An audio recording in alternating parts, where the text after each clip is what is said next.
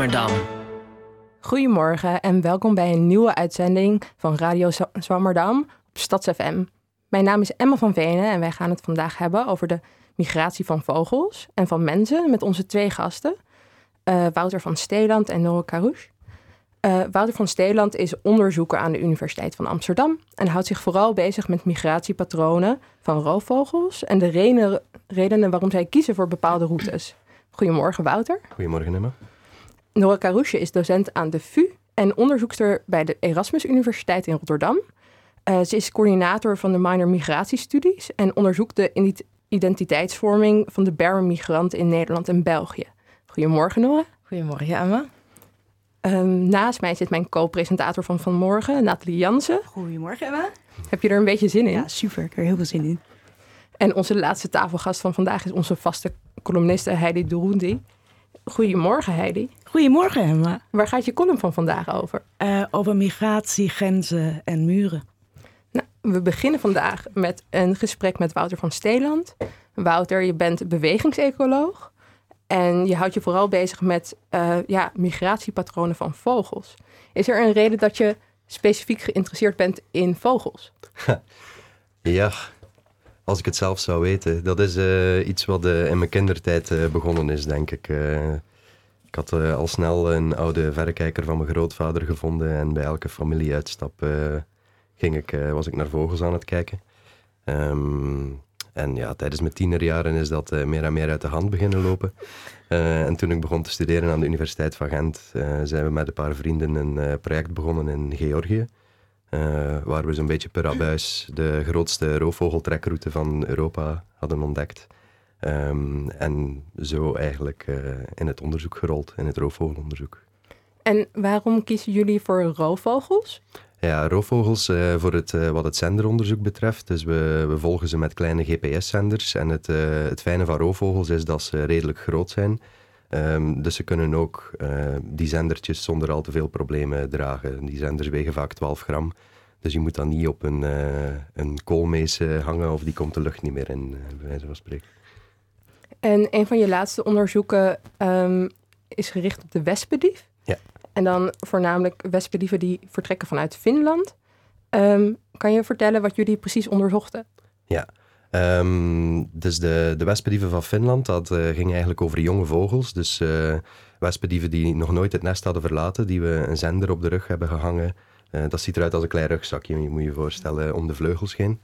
Ehm, dus voor ze voor het eerst van het nest afgingen, eh, hebben we die, die zender eraan gehangen. En dan was de, eh, eigenlijk gewoon de vraag van, oké, wat gebeurt er met die, met die vogels? Hoeveel overleven er de eerste tocht eh, naar Afrika? Waar komen ze terecht?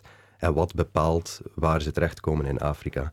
Ehm, en wat we daar hebben gezien is dat ehm, ja, het toeval toch een grote rol speelt. Het is niet zo dat die jonge vogels genetische instructies hebben om naar een bepaalde plek toe te vliegen. Eh, ze vliegen hooguit eh, naar het zuiden, zeg maar, ruwweg. Ehm, en afhankelijk van waar de wind komt, eh, onderweg kunnen ze heel ver westelijk in Afrika uitkomen, zo ver westelijk als Ivoorkust. Of eh, een stuk verder naar het oosten, zoals in, in Congo of Oeganda bijvoorbeeld. En vanuit die plek moeten ze dan, ehm, ja, de, dus een wespendief is, net als de meeste roofvogels, duurt het een paar jaar voor ze volwassen worden. In het geval van de wespendief is dat vijf jaar. Ehm, en dan moeten ze natuurlijk vanuit die plek in Afrika de, de weg terug weten te vinden naar Europa. En niet alleen naar Europa, maar zelfs helemaal terug naar Finland. Naar ongeveer dezelfde plek als waar ze geboren zijn. Ehm, en dat is onderzoek waar ik nu nog mee bezig ben, van hoe ze daar dan toe in staat zijn om, die, eh, om hun geboorteplek terug te vinden, zeg maar. Maar Wouter, hoe, hoe groot zijn die wespendieven? Want je zegt, ze vliegen van Finland naar Ja. het verre zuiden. Ja. Maar hoe, hoe groot zijn die dieren? Want ik, ik heb helemaal geen Ja, verstand van je hebt geen vogels. Dus ik, ik heb eh, Zegt een buizerd jou iets? eh, ongeveer. Ja, dus ja, dus is, eh, een buizer is een heel algemeen roofvogel, zo'n beetje spanwijdte van eh, een meter veertig, een meter vijftig. Jezus, Ehm, dat is, ja. eh, gigantisch. En daar doen jullie een rugzakje omheen. Hoe, Ja. hoe, ziet dat eruit zo'n gigantisch eh, dier moet, moet vangen? Ik neem aan dat jullie Ja. soort van vangen om, om Ja, die ja, rugzakjes Ja, te klopt. doen. Ja. Ja. Ja, bij de wespendief is dat nogal een specifieke methode. Eh, er is eigenlijk maar één manier waarop dat we er goed in slagen om het te doen, en dat is met de hulp van een oehoe. Eh, dus zo'n grote uil met van die oortjes op zijn Een kop. soort lok, lokdier. Ja, Ehm, dus in het wild um, vreten uilen en oehoes, die vreten jongen van roofvogels op. Dus die gaan s'nachts gewoon bij zo'n nest langs en dan plukken ze een jong van het nest voor hun eigen jong mee te voeren. Um, dus als je zo'n oehoe meeneemt naar een roofvogelnest, dan is die roofvogel daar helemaal niet, mee blij, niet blij mee. dus we zetten eigenlijk gewoon die, die oehoe uh, op de grond, op een plek, zodat de vogel van op het nest die oehoe kan zien zitten. Dan plaatsen we een misnet ervoor. En wanneer die roofvogel een uh, stootduik doet naar de oehoe om hem weg te jagen, komt hij in het net terecht. En dan uh, kunnen wij er een zender op hangen. Heel ingenieus systeem om, om iedere, voor elkaar te krijgen. iedere soort die je wil vangen heb je weer een nieuwe techniek voor nodig. En mensen die heel veel uren in het veld doorbrengen om te bedenken hoe je dat aanpakt. dat soort dingen. Ja. Ja, en je hebt je ook bezig gehouden met een onderzoek over die migratiepatronen en juist um, windstromingen. Kan je daar wat over vertellen? Ja, dus um, ja, de, de, het, mijn onderzoek begon eigenlijk aan de UvA met uh, volwassen uh, wespendieven. Dus uh, vogels die al um, vijf, zes, zeven jaar oud zijn. We weten niet precies hoe oud. Um, en die van Nederland naar West-Afrika migreren. Daar, om dat te doen vliegen ze allemaal via Spanje naar de straat van Gibraltar. want zo'n grote vogels, dat kost een ontzettend veel energie um, om boven water te vliegen. Het zijn namelijk thermiekvliegers. Hè, dus die, gaan, die strekken gewoon de vleugels uit en die, die gaan op thermiek omhoog. En dan op gestrekte vleugels glijden ze af uh, richting Afrika. Maar boven water heb je geen thermiek. Dus ze willen niet boven de zee vliegen. Dus gaan ze via de straat van Gibraltar uh, West-Afrika in. Um, en wat we dan zien is, uh, met name op de terugweg in het voorjaar, als ze de woestijn over moeten, dan worden ze geconfronteerd met een harde woestijnwind. Die is bekend als de Harmattan. Dat is eigenlijk een, een sterke wind die vanuit het, noord, vanuit het noordoosten naar het zuidwesten blaast. Dus als die wespendief, uh, de wespendief of andere trekvogels de woestijn over moeten in het voorjaar, dan hebben ze eigenlijk de wind tegen. Um, dus in plaats van gewoon naar het noorden te vliegen in die tegenwind, wat boven de woestijn natuurlijk super gevaarlijk is, want als je uitgeput raakt boven de woestijn, heb je geen mogelijkheden om uit te rusten of uh, bij te tanken. Um, dus wat we zien is, de, als ze vertrekken uit uh, tropisch Afrika, dan vliegen ze eerst helemaal naar het westen van Afrika toe. Um, en op dat moment vliegen ze ook tegen de, tegen de wind, maar dat is een, een, vrij zwakke wind. En op het moment dat ze dan de Sahara over moeten, zitten ze zeer dicht tegen de Atlantische Oceaan. En daar is er vaak wind die van over de oceaan landinwaarts komt en die hen een duwtje over de Sahara heeft, zeg maar. Dus het lijkt er eigenlijk op, en dan, ja, dan gebruik ik een woord wat collega-biologen niet graag horen, dat is anticipatie. Uh, dus dat die vogels anticiperen op uh, gunstige weersomstandigheden um, onderweg. Uh, dat is tenminste, ja, daar lijkt het voor mij op, maar het is nog een beetje een, ja, een controversieel woord al, want ja, dieren horen geen bewustzijn en zo te hebben volgens sommige mensen. Dus, en hieruit is dus een vervolgonderzoek voortgekomen over nou, hoe ze dit weten. Maar of dit genetisch bepaald is of cultureel bepaald. Mhm. En jullie onderzoek naar de wespendief heeft nou, misschien in meer of mindere mate aangetoond dat dit zeker niet allemaal in de genen zit. Mhm. Ja, dus zoals ik net zei van die, die jonge wespendieven uit Finland. Um, dat was zeer prettig dat die, eh, dat die... Nou ja, laat ik het eerst zo zeggen. Hier in Nederland hebben we altijd ons geconcentreerd op volwassen wespendieven, omdat die zenders, dat kost redelijk wat geld. Um, en jonge, onervaren vogels, daarvan is de kans groot dat ze doodgaan onderweg. Dus je wil eigenlijk uh, inzetten op volwassen vogels, omdat de kans dat je dan data terugkrijgt uit die dure zenders veel groter is. Maar je hebt die hele levensgeschiedenis die eraan vooraf gaat en die dat gedrag heeft gevormd, die heb je niet in beeld. Dus om dat te doen wil je die jonge vogels volgen. Dat hadden ze, uh, die Finse onderzoekers gedaan. Ben ik daarmee gaan samenwerken. En wat we zien is van die Finse jongen, uh, die bijvoorbeeld helemaal in West-Afrika terechtgekomen zijn. Als die drie jaar oud zijn, komen ze voor het eerst terug naar Europa. En dan proberen ze die suboptimale route. Dan vliegen ze tegen de wind in over de woestijn, gewoon naar het noorden toe. Um, en de reden daarvoor is omdat ze eigenlijk later vertrekken dan de volwassen vogels. Dus ze hebben geen volwassenen die hen een alternatief kunnen leren. Het is pas als ze vijf jaar oud zijn, als ze zelf volwassen worden, dan vindt er een switch plaats in de, de timing van de trek. En dan vertrekken ze tegelijkertijd met al die volwassen wespendieven. En de wespendief is eigenlijk de meest algemene zwevende roofvogel die tussen Europa en Afrika trekt. Dus je moet je voorstellen dat er uit dat tropisch regenwoud in Afrika op een gegeven moment honderdduizenden wespendieven tegelijkertijd het luchtruim ingaan. En dat is het moment waarop die onervaren vogels, die die strategische routes nog niet kennen, dan kunnen ze kijken naar anderen van hey, die vliegt wel heel resoluut naar het westen toe, die weet precies waar die mee bezig is, ik ga erachteraan. En op dat moment leren ze van die ervaren volwassen vogels eigenlijk die strategische routes. Dus het is een, eigenlijk geen sinds uh, genetisch bepaald, het is, het is echt een, vorm van vogelcultuur eigenlijk, die, uh, die trekkroutes die we zien.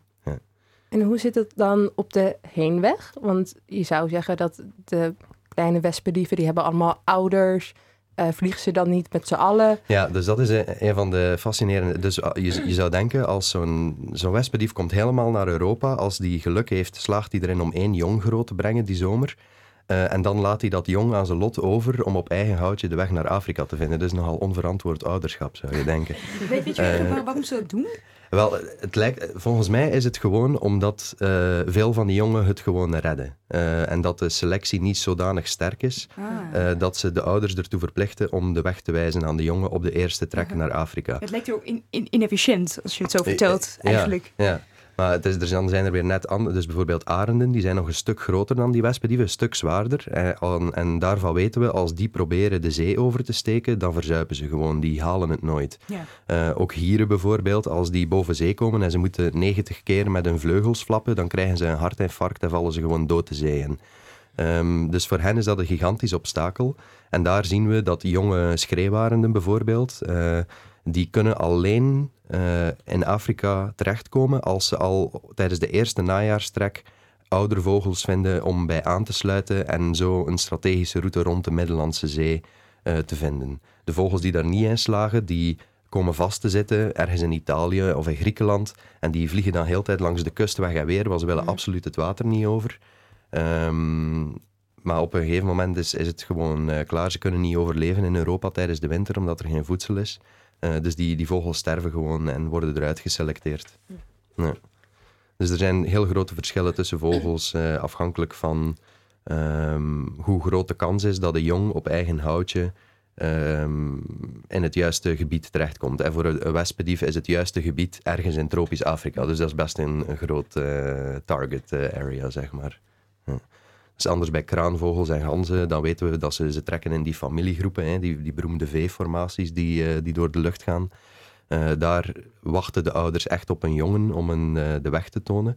Um, maar die vogels vliegen natuurlijk naar heel specifieke gebieden, komen met tienduizenden, honderdduizenden te, samen in, in dezelfde plekjes langs de, langs de kust.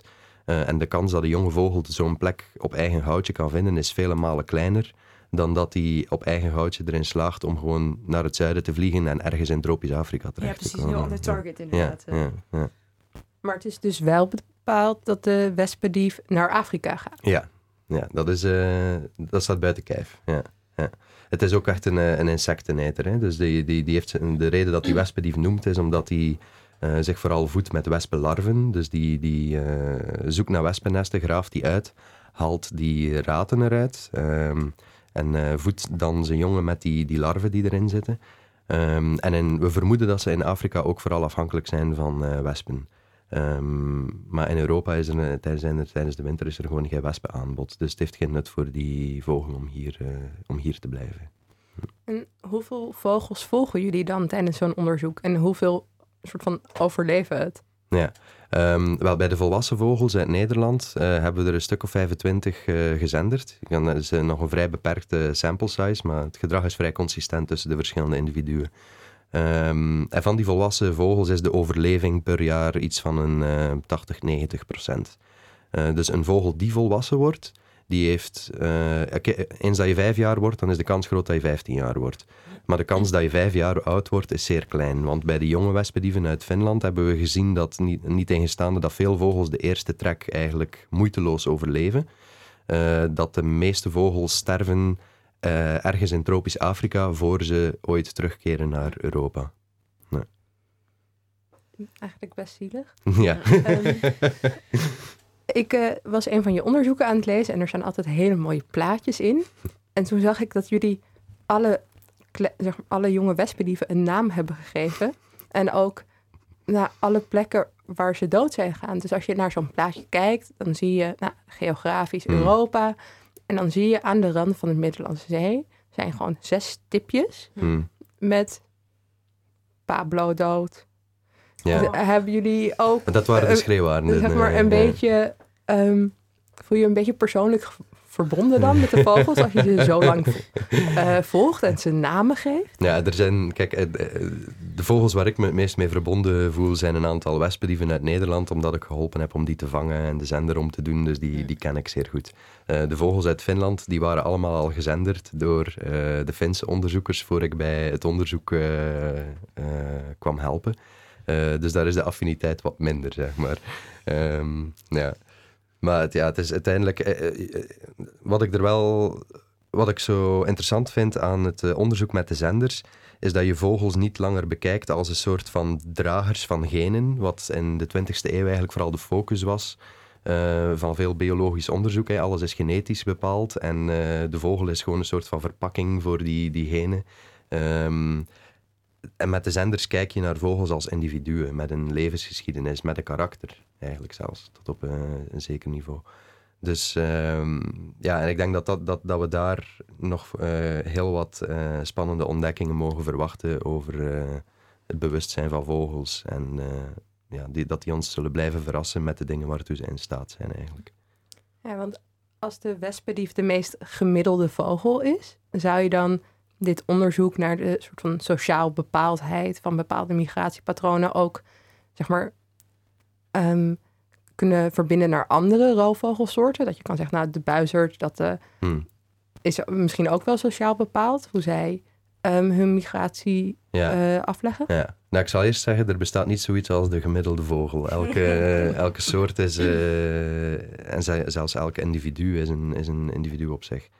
Ehm, maar ja, er zijn natuurlijk eh, bijvoorbeeld de, de, de- het feit dat die windstromen in grote mate de trekroutes bepalen. Dat is ongetwijfeld voor veel andere soorten het, eh, het geval. Net zoals dat bijvoorbeeld voor zeeschildpadden het geval is dat ze van oceaanstromingen gebruik maken. En eh, ja, zo, zo kijk ik er ook soms naar van die, die, die luchtstromen.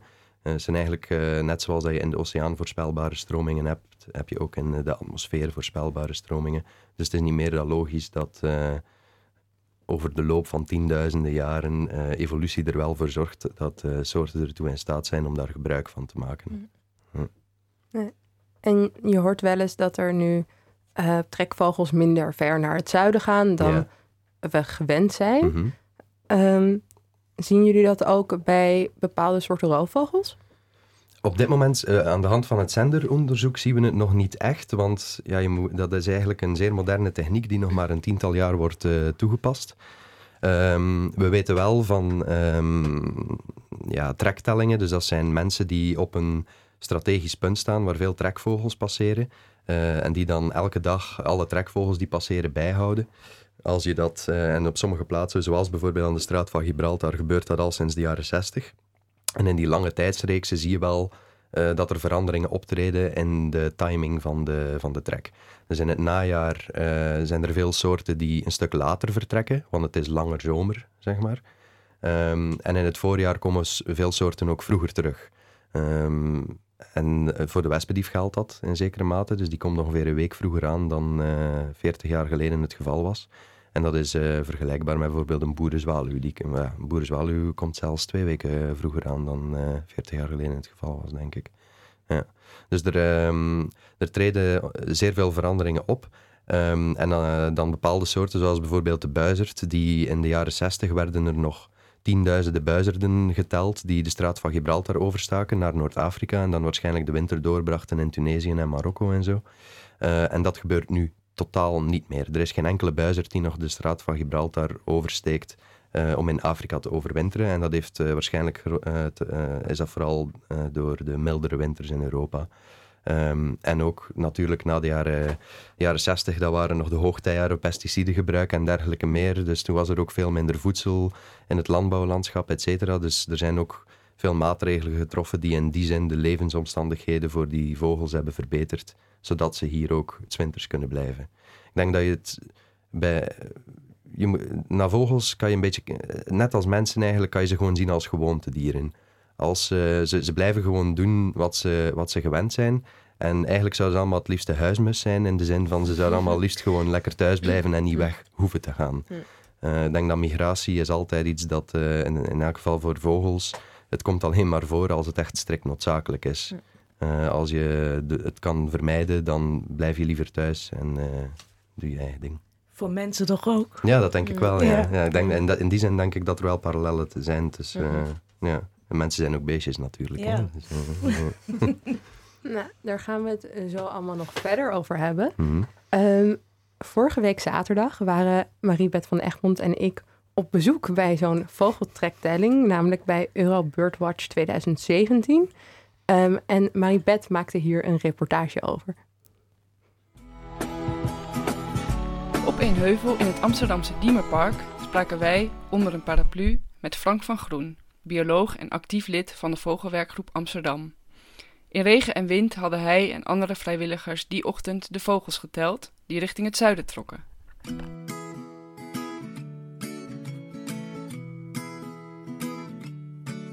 Vandaag is de zogenaamde Euro Birdwatch. Dat is een internationale vogelteldag. Daar doen 40 landen in heel Europa aan mee. Daar worden allerlei tellingen georganiseerd. En zo ook in Nederland. En in Nederland eh, heb je een aantal plekken waar in de herfst eh, trekvogels geteld worden. En al die gegevens bij elkaar die komen in een hele grote database. Het is eigenlijk een soort citizen science, kan je het noemen. En eh, door te tellen kan je dus, kan je dus zien wanneer vogels trekken. Eh, wat de aantallen zijn. Eh, nou, het is natuurlijk redelijk afhankelijk van het weer wat je ziet, dus je kan niet echt trends bepalen. Maar in hele grote lijnen kan je wel dingen zeggen over, over vogeltrek of verschillen ook tussen periodes. Want er worden al eh, tientallen jaren vogels geteld in Nederland. Dus vroeger waren sommige soorten zeldzamer dan nu. En dat soort algemene dingen haal je er natuurlijk wel uit. Of ook eh, veranderingen in doortrekpatronen, die kun je er ook uithalen. Als bijvoorbeeld vogels vroeger gaan wegtrekken of juist later gaan wegtrekken. Door bijvoorbeeld klimaatverandering of door een zachte of een strenge winter. Dat kan allemaal invloed hebben. En dat soort dingen kun je er natuurlijk, als je heel veel gegevens hebt van heel veel telposten. En zeker als je over meerdere jaren kan kijken, kan je daar best leuke dingen uithalen. En dat gebeurt ook af en toe, dat, daar dus, dat die gegevens gebruikt worden voor eh, onderzoek. Dus dat is dan eh, ja, zeg maar de, de, de offspin. Maar de mensen die dat gegevens verzamelen, die doen het eigenlijk vooral voor zichzelf, omdat ze het leuk vinden om naar vogels te kijken, om te tellen. Soms voor de aantallen of soms ook voor bijzondere soorten. En eh, op die manier worden die gegevens dan ook weer voor andere doeleinden gebruikt. Zo ook is er een eh, trektelpost in het Diemerpark. Dus met de vogelwerkgroep hebben we hier vandaag eh, gezellige ochtend gehad. Het was heel leuk. We hadden natuurlijk eh, koffie en thee bij ons en een paar pakken stroopwafels. En, eh, het is een moment om een keer eh, met elkaar even te spreken. Maar goed, als zodra er een vogel overvliegt, dan eh, let je natuurlijk vooral daarop. Dus soms wordt het gesprek even onderbroken door een overvliegende trekvogel. Hier vliegt een sperwer net voorbij. Zag je? Die kwam tussen ons doorvliegen. Ja. was een sperwer, ja. Ik denk dat ik hem nog meet, hè, want we hadden eigenlijk besloten de telling eh, af te sluiten om eh, vijf over half één. Dan zijn we nu precies vijf uur aan het tellen. Eh, dus de sperwer die kan nog net op de valreep kan die in het laatste uur worden meegenomen. Even na zonsopgang dan begint de trek op gang te komen. En dan de eerste twee, drie uur heb je eigenlijk de meeste trek. En dan ligt het een beetje aan het weer of het verder gaat. Er zijn dagen als, het heel, als er heel veel vogeltrek is dat het de hele dag kan doorgaan. Eh, soms heb je ook smiddags als het wat warmer wordt dat, je, wat- dat roofvogels wat meer gaan trekken. Want die hebben natuurlijk vaak warmte en thermiek nodig om te gaan vliegen. Dus die komen vaak wat later. Maar meestal is dus de eerste uren van de dag is het best eh, om eh, vogel, vogels te zien langstrekken. We staan natuurlijk met een grote groep, dus iedereen die kijkt een beetje in de lucht of hij wat ziet met het blote oog of met de verrekijker. En als je wat ziet, dan roep je even de soort en het aantal en dat wordt dan genoteerd op de zogenaamde trektellijst. En eh, ja, je kan dan meekijken. Als, er- als er iemand iets ziet, dan is het natuurlijk leuk. Dan, dan kijkt iedereen ook die kant op. En dan eh, zie je bijvoorbeeld een groepje aalscholvers overvliegen. Of een groepje ganzen. Of zo'n groepje graspiepers. En eh, ja, dat, dat trekvogelstellen is, is heel spannend. Want je weet nooit van tevoren precies wat je gaat zien en hoeveel je gaat zien. Het was vandaag een eh, redelijke dag voor de zanglijster. We hebben aardig wat rietgorsen gezien. Spreeuwen, houtduiven. En eh, ook al wat ganzen, wat grauwe ganzen. Regelmatig hadden we witte kwikstaart over. We hebben heel mooi een grote gele kwikstaart gezien. Wat de meest bijzondere vogel was die we vandaag gezien hebben, was het, of gehoord eigenlijk hebben, dat was het bladkoninkje. Het is een klein, eh, heel klein zangvogeltje. Eh, die komen van de andere kant van de oeral, dus uit Azië, komen ze in de herfst op trek in West-Europa voor. Algemeen trekken de vogels naar het zuiden, omdat het winter gaat worden. En uh, de ene soort begint eerder met trekken dan de andere. Zoals bijvoorbeeld in augustus, dan gaan de gierzwaluwen weg. We hebben nu de afgelopen periode heel veel zwaluwtrek gehad. En nu in oktober krijg je meer uh, lijsters en vinkachtigen die gaan trekken. Spreeuwen. Uh, dan eind oktober, november komen de ganzen, die zijn dan heel veel aan het trekken. Dat is natuurlijk al wel wat kouder om te tellen. En dus dan sta je met een winterjas aan en handschoenen. En, maar ook dan kan je nog leuke dingen zien. En uh, ja, het ligt een beetje aan de soort waar ze heen gaan. Die zwaluwen gaan natuurlijk heel ver. Die gaan de Sahara over, die gaan naar Zuid-Afrika. En uh, ganzen gaan bijvoorbeeld misschien alleen maar naar Zeeland. Dus het uh, ligt eraf naar Engeland. Spreeuwen vliegen vaak naar Engeland om te overwinteren. Dus elke, elke vogel, vogelsoort en ook elk individu heeft zijn plek waar die zeg maar heen wil. En vogels zijn vaak heel erg plaatstrouw. Dus ze gaan, de meeste vogels leven wel een paar jaar. Die gaan dan elke winter naar hetzelfde plekje terug dat ze kennen. Om daar dan de winter door te brengen.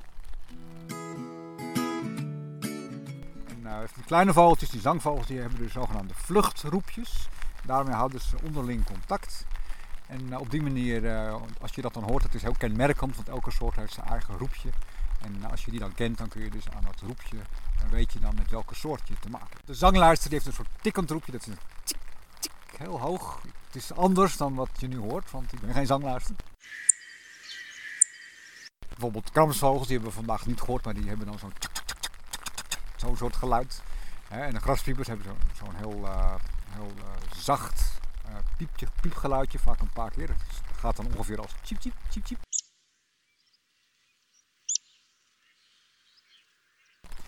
Dus elke, elke vogel die heeft een eigen vluchtroepje. Dat zijn hele andere geluiden dan die vogels maken in het voorjaar als ze een territorium afmaken door te zingen. Dus die vluchtroep is totaal ander geluid van. Dus dat moet je een beetje leren, dat moet je een beetje kennen. En we leren ook weer van elkaar natuurlijk hier uh, met z'n allen op zo'n dag. Dus dat is ook leuk. En de grote vogels, ja, die herken je gewoon aan het, uh, aan het formaat en aan hoe ze vliegen. Dus dan, daar, daar kijk, uh, kijk, je niet naar de geluiden. He, zoals roofvogels, net kwam die sperwer bijvoorbeeld heel mooi, die vlak langs vliegen. Die, die herken je gewoon aan het silhouet en de manier van vliegen en de kleuren die zijn. Die ochtend zijn er in het Diemerpark in totaal 1368 overvliegende vogels geteld. Wil je nu weten welke vogels dit precies zijn? Ga dan naar www.trektellen.nl. And I won't listen to their words, cause I like birds. Nou, Wouter, je vertelde net onder het luisteren van de reportage dat je ook zelf wel eens op de heuvel in het Diemerpark hebt gestaan. en hadden jullie dan ook zulke grote aantallen vogels? Ja, ja dat is een duizendtal vogels. Dat uh, kan je wel halen op een goede ochtend. Ja, je moet je een paar groepen vinken en je zit al aan een paar honderd vogels. Hè, dus het kan snel gaan. Ja,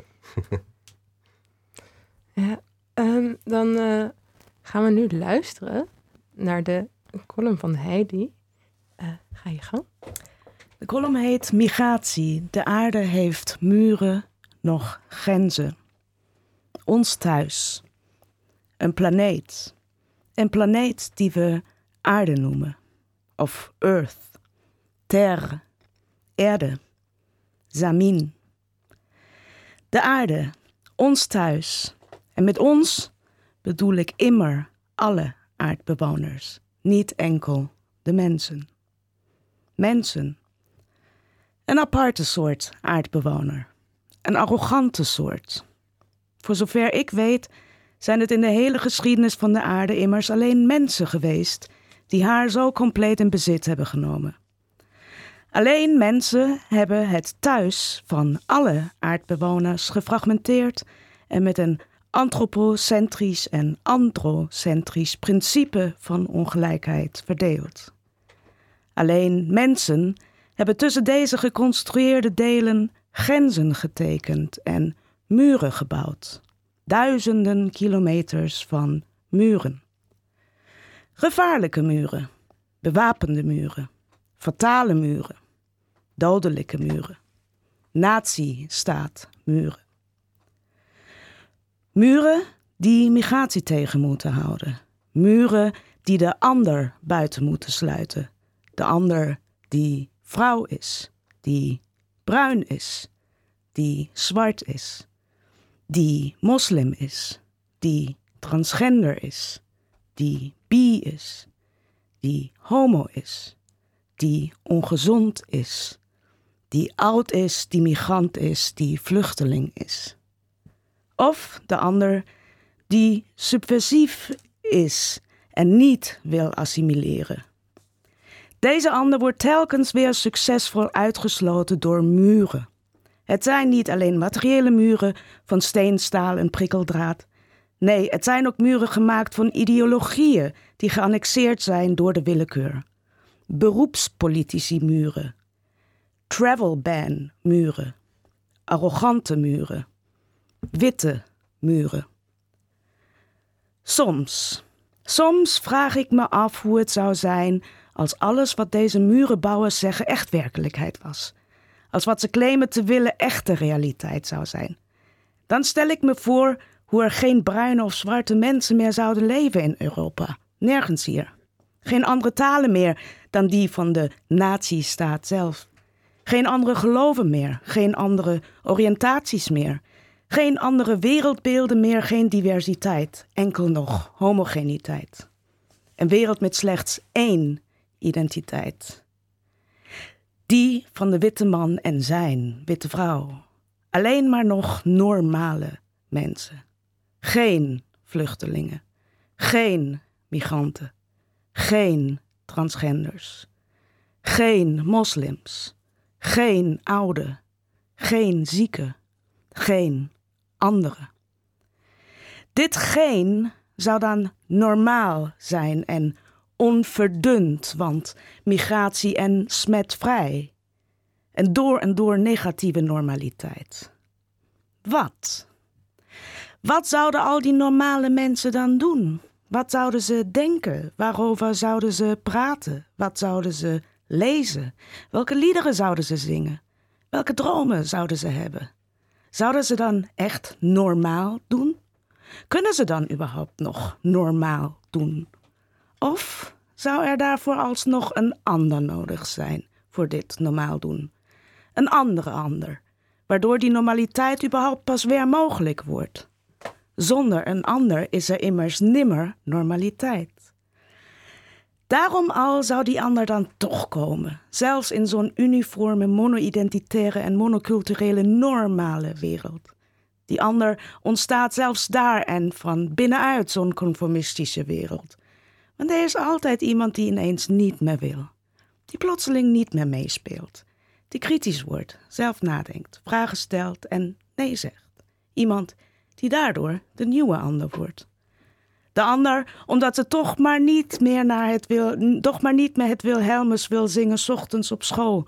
Of omdat ze ineens toch maar een hekel heeft aan het Rijksmuseum.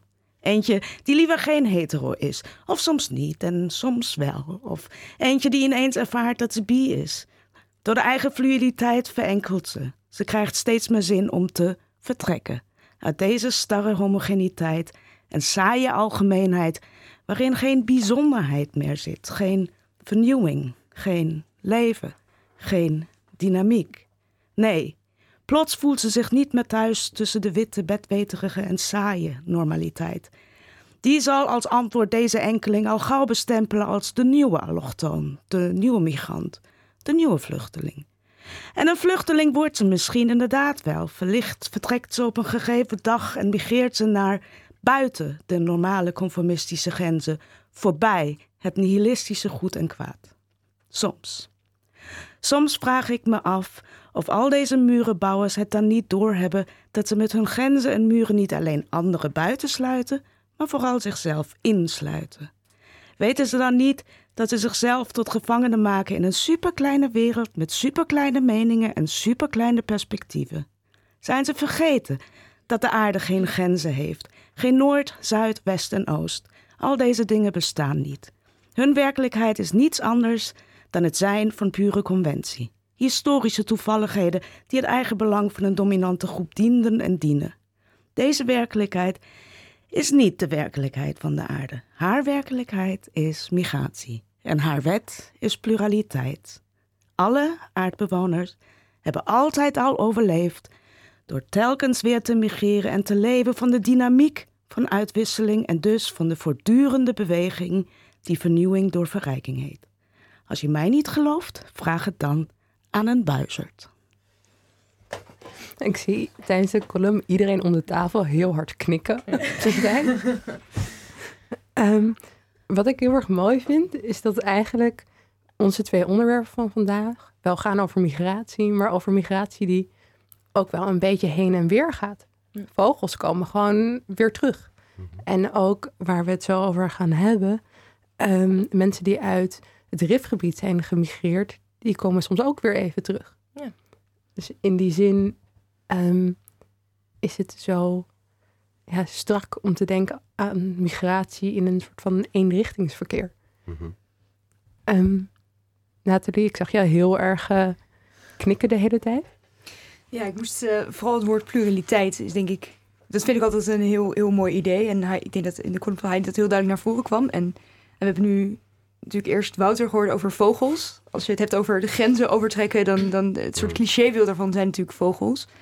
uh, en tijdens het uh, luisteren naar de reportage had het ook over... kunnen vogels überhaupt bicultureel zijn? Als het hebben over mensen, dus over migranten... dan zeggen we vaak dat ze een biculturele achtergrond hebben. Maar zou dat ook van vogels kunnen? Hè? Dus als je die vergelijking trekt tussen, tussen mensen en vogels... wat natuurlijk een hele rare vergelijking is... maar wel, misschien opent dat wel het perspectief... In, hè, dus als we ook nadenken over de column van Heidi... met het idee van pluraliteit in ons achterhoofd... Uh, kunnen we dan inderdaad die term van migratie verbreden... als we dat samen nemen. Zeg maar, het idee van hoe vogels ermee omgaan en hoe, hoe dat zeg maar, in de politieke zin zien. Iets wat uh, met de binnen schiet. In, uh, in dat opzicht is uh, bepaalde zangvogels bijvoorbeeld, die naar Afrika gaan. Um, vogels leren in principe zingen. Um, ze, ze, ze um, luisteren naar de geluiden in een omgeving als ze net geboren zijn op het nest. En zo leren ze bepaalde zang. Maar ze kunnen ook nog zang leren als ze in Afrika zijn. En er zijn bepaalde vogels die behoorlijk goede imitatoren zijn. Hm. Dus het zou, er zijn wel al eens uh, een boel vogelkijkers opgetrommeld in Europa om naar een of andere Afrikaanse soort te kijken die gehoord werd in het riet. En het bleek gewoon een uh, grote karakiet te zijn die het lied van een Afrikaanse vogel had geleerd en hier het volle borst zat te zingen. Het is een, mooi voorbeeld van vogelcultuur. Ja, ja. en in, in, in, dat opzicht kan ik me wel voorstellen dat Kijk, een, een, ehm, een buitenbeentje is vaak aantrekkelijk voor het uh, andere geslacht. Dus in dat opzicht kan ik me wel voorstellen dat zo'n karakiet die daar uh, met een Afrikaans lied uh, ten berde brengt in de rietkraag. we kunnen hier Orientalisme op toepassen. de aantrekkingskracht van de ander. ja, ja. Exotisme. Ja. nou ja, maar in elk geval diversiteit. En uh, allee, wat, ik, wat ik eerder al probeerde wel aan te geven, ik denk wel dat uh, allee, vogels zijn echt individuen met een eigen levensgeschiedenis, karakter, persoonlijkheid, et cetera, noem het maar op. En um, in die zin kunnen ze ook elementen meenemen van overal waar ze ter wereld uh, komen. Het is voor de rest, eh, denk ik, behoorlijk moeilijk om parallellen te trekken nee, tussen mensen en vogels. Een, beetje, een, beetje een, provocatieve ja, vraag. Tuurlijk, tuurlijk, tuurlijk. Ja, ja, ja. De vergelijking is natuurlijk heel scheef, maar wel, het biedt denk ik wel een interessant perspectief. Mm -hmm. En via een soort van hele grote omweg. Om toch dat, dat begrip te verbreden, laat mm -hmm. ik mhm. het zo zeggen. Ja, ja. Nou, dan gaan we nu verder met een gesprek met Noah Karouche. Noah Karouche is universitair docent aan de VU en onderzoekster uh, aan de Erasmus Universiteit. En bij de VU ben je coördinator van de Minor Migration Studies. Klopt. Um, kan je ons uitleggen wat we precies moeten verstaan onder migratie bij mensen dan nu? Als uh, minor bedoel je, die migration studies, waar dat allemaal over kan gaan? Ja, of ja. hoe we migratie um, definiëren. Uh, dat is een heel goede vraag. Um, migra migratie is eigenlijk een vorm van menselijke mobiliteit. Um, en onder migratie kun je, kan je eigenlijk meerdere dingen uh, verstaan. Onze focus, denk ik, ligt uh, heel sterk op internationale migratie. Dus daar gaat eigenlijk ver uit onze uh, het grootste deel van onze aandacht uh, naar uit. Waarom? Uh, omdat we dat ook problematiseren. maar er bestaat ook zoiets als interne migratie. Hè, dus de migratie die plaatsvindt binnen een bepaalde regio, binnen een bepaald land. Migratie van platteland naar steden. er is zoiets als vrijwillige hè, migratie. Er is ook zoiets als gedwongen migratie. Er is tijdelijke migratie. Er is permanente migratie. Circulaire migratie. Dus er bestaan eigenlijk heel veel verschillende vormen om uh, menselijke mobiliteit uh, te duiden, eigenlijk. Ja. En um, ik heb ook wel eens gelezen over iets wat ze stapsgewijze migratie noemen, waar juist al deze um, verschillende vormen van migratie mm -hmm. samenkomen. Mm -hmm. Kan je uitleggen hoe al die uh, interne, regionaal, internationaal mm -hmm. dan soort van um, in elkaar overlopen? Ja, wat je dus vaak ziet bij internationale migratiepatronen is dat ze teruggaan op een uh, veel kleinschaliger uh, migratiepatroon. Een voorbeeld daarvan is, is dus in mijn geval het Mar Marokkaanse Rifgebied, waar je ziet dat, um, dat een echte migratiezone was en, en nog steeds is. Um, en waarvoor de periode van de arbeidsmigratie uh, er al een, een bepaald migratiepatroon bestond, waarbij uh, voornamelijk mannen uh, migreerden van het platteland naar steden voor werk. Um, en dat had vaak ook een circulair en een tijdelijk uh, karakter. Uh, je ziet bijvoorbeeld ook uh, tijdens de koloniale periode, toen Marokko deel uitmaakte van het Franse en het Spaanse protectoraat, dat er ook heel veel regionale migratie was tussen Oost-Marokko en West-Algerije bijvoorbeeld. Omdat dat Algerije was toen ook een deel van het Franse koloniale rijk. En toen zag je, je ziet dan dat er heel veel mensen, of mannen ook weer uit. Um, Noordoost, uh, Marokko, tijdelijk gaan werken uh, op de landgoederen van uh, die Franse kolons in, um, in Algerije. Um, dus dan zie je al dat er van een heel lokale, van het platteland naar de stad, dat dat dan een, een vorm van internationale migratie wordt, maar naar de buurlanden. En je ziet dan later, um, bijvoorbeeld na afloop van de Tweede Wereldoorlog, er waren ook natuurlijk veel Marokkaanse en Algerijnse uh, soldaten uh, in, dat, uh, in dat Franse leger. Die bleven na afloop en die in de jaren 50 bijvoorbeeld in Frankrijk in de mijnen zijn gaan werken. En later later dan weer naar België en Belgisch Limburg zijn gemigreerd, omdat de arbeidsomstandigheden daar uh, beter waren. En een aantal daarvan is dan ook weer uh, doorgemigreerd naar Nederland. Dus dat is zo een voorbeeld van stapsgewijze migratie. In de jaren 60 begint Marokko dan een aantal bilaterale akkoorden af te sluiten met een aantal Noordwest-Europese landen, waaronder België, uh, Nederland en Frankrijk. En wat dat eigenlijk gedaan heeft, is geen nieuw patroon creëren, maar eigenlijk een patroon dat al bestond, bestendigen. Uh, en er is voornamelijk vanuit de RIF, ook vanuit een aantal kuststeden zoals Casablanca en de Sousse in Marokko, is er dan uh, zijn is het grootste aandeel uh, van die uh, Marokkaanse migranten uiteindelijk vertrokken in het kader van dat arbeidsmigratieakkoord. Nu, veruit de meeste migranten zijn eigenlijk niet in, echt in het kader van een migratieakkoord gemigreerd. Hè. Dat ging dus om Nederlandse bedrijven, bijvoorbeeld Belgische bedrijven, die arbeiders zochten, dus goedkope arbeid. Um, maar het was in die tijd ook gewoon veel makkelijker om een paspoort uh, te verkrijgen om naar Europa te trekken, uh, om daar uh, te gaan werken. En we zien eigenlijk dat het vanaf de jaren tachtig steeds moeilijker geworden is om, om, om, om internationale migrant te zijn uiteindelijk. Ja. ja en dan lijkt het in dit um, specifiek verhaal vooral heel veel economische motieven mm -hmm. te hebben om te migreren. Zeker. Mm -hmm. um, maar zijn er ook nog andere motieven? Veruit de belangrijkste motivatie voor mensen om te migreren is toch wel een economische reden. Dat is het voorzien uh, in eigen levensonderhoud.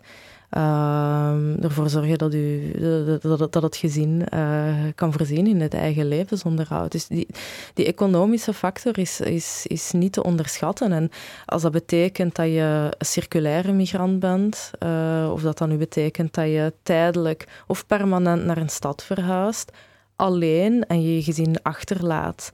Um, of dat dan betekent dat je, dat je uiteindelijk naar, uh, op veel langere afstand gaat migreren. Dat gaat allemaal over het maximaliseren eigenlijk van de, van, van de eigen inkomsten. En um, dus van het kunnen voorzien uh, in het eigen levensonderhoud. Dus economisch is, een, is eigenlijk belangrijk. Het economische motief is denk ik echt wel het belangrijkste. Um, daarnaast natuurlijk is er nog die categorie van uh, wat we de onvrijwillige uh, migrant noemen, uh, de vluchteling of de asielzoeker. En in dat geval gaat het dus om mensen die omwille van hun etnische identiteit, hun religieuze identiteit of omwille van hun politieke opinie of mening zich gedwongen voelen om, um, om, hun, om hun land van herkomst te verlaten. Um, ja. Maar in, in, in zijn totaliteit, het, het, gaat, het gaat om 3% van de wereldbevolking. Dus dat is een van de dingen. Migratie wordt internationale migratie, vluchtelingen, um, economische migrant, um, het hele debat dat we nu ook zien rond de vluchtelingencrisis in Europa. En politici die beweren dat een, een, aandeel van die vluchtelingen eigenlijk telt als economische migrant. Heel onze definitie van wat betekent het om economische migrant te zijn. Um, we problematiseren dat zo erg 3% van de wereldbevolking leeft buiten zijn land van herkomst, of land van origine of geboorteland. Dat is heel weinig. Maar is dan niet, of het nou economisch is of onvrijwillig of vrijwillig, komt het mhm. niet uiteindelijk gewoon onder de noemer op hetzelfde neer, namelijk puur overleven? Gewoon overleven. Ja, zo zou je het kunnen zeggen. Ja, je zegt uh, dus 3% dat gaat over alle vormen van migratie. Dus van vluchteling tot e-, economische migrant. Um, ja, de bevolking van Europa is uh, ook maar iets van de 5, 6 procent van de totale wereldbevolking. Dus in dat opzicht ja. is 3 procent van de wereld die naar Europa komt, bij wijze van spreken, om het even groot uit te drukken, wel... Ja. Dan is die 3% wel problematisch. Ja, maar het is geen 3% die naar Europa nee, komt. Okay. Hè? Dus het nee, is echt ja. gewoon op, op globaal, uh, globaal vlak. Hè? Dus. Ik wou nog vragen, die, uh, als, dus je hebt die, dat motief, die, dat economisch motief om te migreren naar Europa. Wat, mm. Is daar ook een... Um, dus dat is wellicht goed voor die, voor die mensen. Ze kunnen beter in hun levensonderhoud voorzien, uh, educatie, mm. in principe, als uh, hun, Ze vergroten hun, hun kapitaal, en, daarmee ja. sociaal kapitaal, ja. menselijk kapitaal. Wat, is de, en wat is dan de invloed voor een gebied zoals de RIF bijvoorbeeld, uh, van die migratie? Brengt dat ook, heeft dat eerder positieve of negatieve gevolgen voor de, de samenleving daar? Ja, migratie betekent, dus dat is een interessante vraag, omdat we inderdaad, als het gaat over migratie, altijd kijken ook naar het land van aankomst en wat gebeurt er daar met de migranten. Mhm. En we stellen ons veel minder vragen over wat doet migratie met een land van herkomst. Mhm. In het geval van Marokko in de jaren 60 wilde men niet liever um, dat mensen um, migreerden om inkomsten te genereren, om vervolgens ook weer terug uh, te gaan investeren in het, in het land van, van mhm. herkomst. Um, waarom? Omdat de, dat is nog steeds zo in Marokko, maar de werkloosheidsgraad die, die enorm was. En mhm. het land kon op dat moment dus ook niet voorzien in het uh, creëren van voldoende uh, banen voor, voor de eigen bevolking. Dus migratie werd in dat opzicht, dus het is niet alleen voor de migrant een opportuniteit, maar het is ook een opportuniteit voor, uh, voor de staat en voor de overheid, omdat het ook inkomsten genereert. Want wat je dan ziet, is dat mensen die um, tijdelijk, later wordt dat dan vaak permanent, um, die inkomsten genereren, die vloeien voor een groot deel terug, uh, voor een deel toch terug naar, uh, naar dat land van herkomst. Is dat nog steeds? Uh, dat is nog steeds zo, ja. Dus dat, dat, is een belangrijk aandeel ook van de Marokkaanse economie, maar dat geldt zeker. Ik bedoel, Marokko is een, is maar, is een ja, voor de hand liggend voorbeeld, denk ik, mhm. voor Nederland en België. Want zijn, het, is een van de grootste migrantengemeenschappen uh, die we hier hebben. Maar je kan bijvoorbeeld, als je kijkt naar de Indiaanse diaspora en zo, dat geldt ook zo, Chinese diaspora. Staten, landen van herkomst zijn ook gewoon heel geïnteresseerd in het blijvend onderhouden van het contact met, uh, met hun uh, migranten, omdat dat inkomsten kan genereren. Migratie heeft op lange termijn een positief impact op economieën. Land van herkomst, land van aankomst. Nee, je hebt het um, in een hoofdstuk wat uh, je hebt geschreven voor een nog te publiceren boek. Um, en dat gaat over etniciteit en identiteit in de, van de Berbergemeenschap in mm -hmm. België. Mm.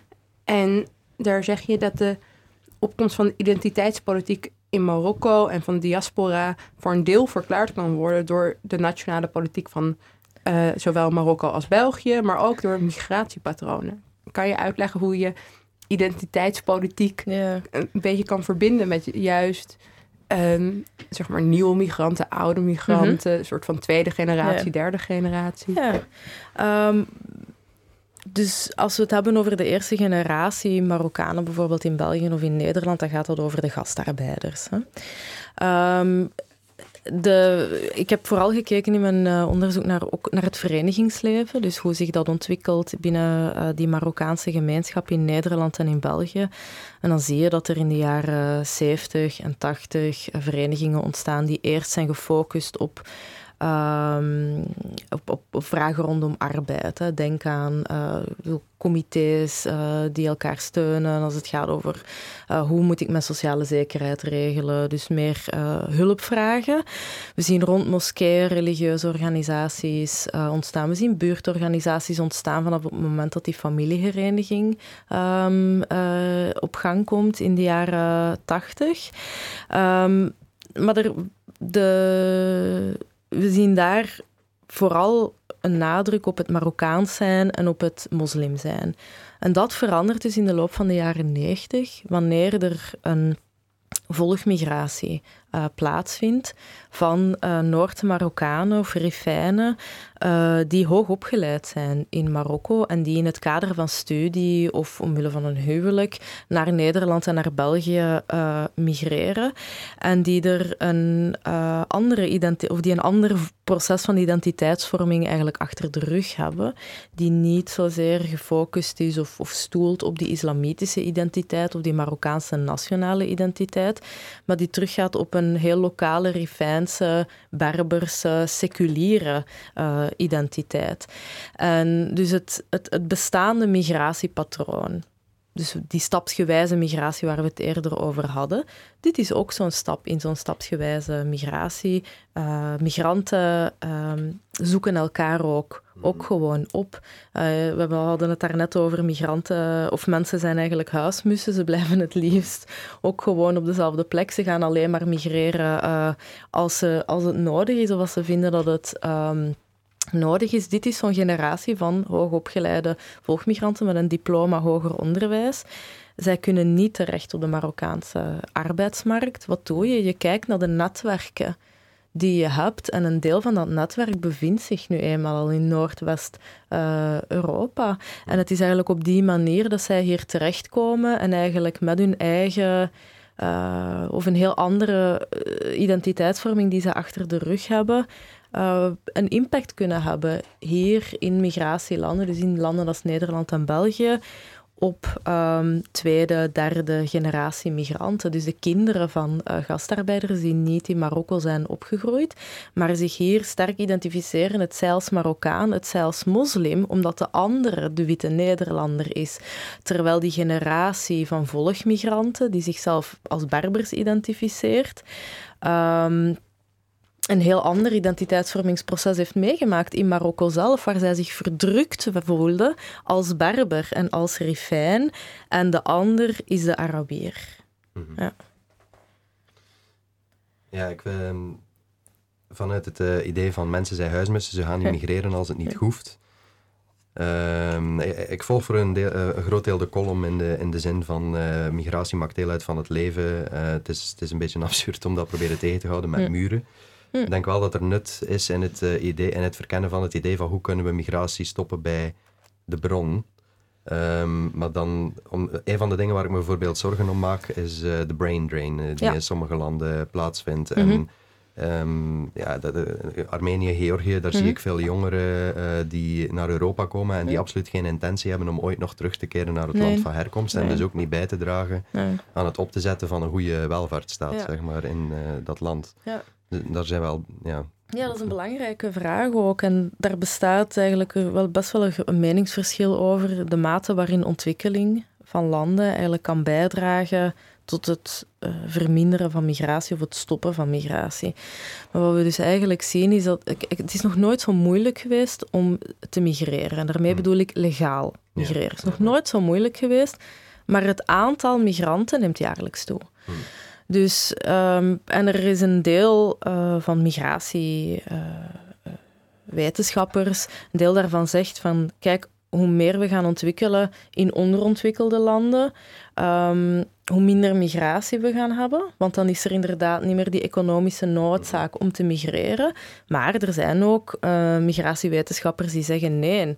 Want wat je ziet, bij hoe meer ontwikkeling we in sommige landen gaan brengen, hoe meer dat er juist gemigreerd gaat worden. Want het, het, proces van het... Je moet de middelen hebben, dus je moet al een basis van menselijk kapitaal en sociaal kapitaal hebben uh, om te kunnen migreren. Hmm. Dus de armste mensen, die blijven. Die verhuizen niet, want die kunnen het gewoon niet betalen. Hmm. Nou, we zijn alweer bijna aan het einde van de aflevering. Hm. Um, en ik heb uh, nog één laatste vraag aan jullie beiden. Um, wat denken jullie over de invloed van klimaatverandering op de migratie van mensen en vogels? Um, zit daar een overeenkomst in? Zullen deze twee groepen alle twee um, hierdoor geraakt worden. Ja. Ik kan uiteraard geen uitspraak doen over vogels. Maar wat mensen betreft, ja, dat is ook een beetje een, uh, een discussiepunt. Hè. In de klimaatverandering, wat die op de lange termijn gaat veroorzaken. Um, op korte termijn, als het gaat over droogte um, of uh, overstromingen, ja, dat zijn natuurlijk redenen waarom mensen uh, migreren. Dus zich gedwongen voelen om te migreren. Uh, maar allicht zal dat uh, gaan om interne migratie en niet zozeer internationale migratie. Maar het is wel een grote verwachting dat het zal toenemen, uiteraard, hmm. op de lange termijn. De vraag is alleen, wat, voor een wat, wat, zal het karakter zijn van die migratie? Wordt dat tijdelijk of wordt dat permanent? Dat weten hmm. we niet. Helaas is het echt tijd. Ik hoor de eindtune alweer in mijn uh, koptelefoon. Dus um, ik hoop dat we na de uitzending nog even verder kunnen praten. Um, we hebben vandaag gesproken over de motivaties en structuren achter de migratie van de wespedief. En een beetje over de migratie van de Berbers uit Noord-Marokko. Aan tafel zaten Wouter van Steeland en Nora Kahoes. Bedankt dat jullie met jullie kennis um, die een beetje met ons gedeeld hebben. En succes met jullie verdere onderzoek. Achter de techniekknoppen zat vandaag Maribeth van Egmond. En mijn lieftallige co-host was Nathalie Jansen. Um, ook bedankt uh, Heidi voor je mooie column. Later vanmiddag um, kunt u de hele uitzending terugluisteren op www.radiozwammerdam.nl of via onze podcast op iTunes. Um, je kunt ook onze Facebook liken, ons volgen op Twitter en sinds kort zelfs op Instagram. Um, volgende week zijn we er weer om 11 uur live op StadsFM bij Salto. En dan hoort u een nieuwe uitzending in het dossier Evolutie. Over de evolutie van gedrag met Aafke Kok. Mijn naam is Emma van Venen en een fijne zondag nog.